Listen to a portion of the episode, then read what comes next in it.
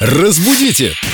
Далее! Для меня, человека старой школы, статус-кво — это, конечно же, группа, которая поет «You in the army now, oh, you in the army». Но, Вика, но оказывается, Привет. у этого слова есть какое-то другое значение, о котором мы никогда не догадывались, слушая любимую группу «Статус-кво». Да, доброе утро, ребят. А, действительно, у выражения статус-кво есть перевод, так сказать, на наш русский язык, потому что само выражение латинское, и вообще оно к нам пришло из юридической среды, как и многие выражения латыни.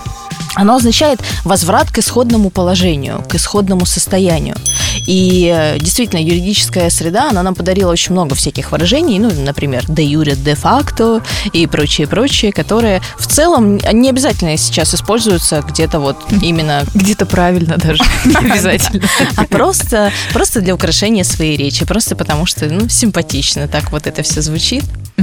Да, так что статус-кво не только группа, но и, Возвращение к начальной точке. да, и юридический термин. Я, значит, как-то все время нахожусь в статус-кво. Я, по-моему, из этой изначальной точки не выходил.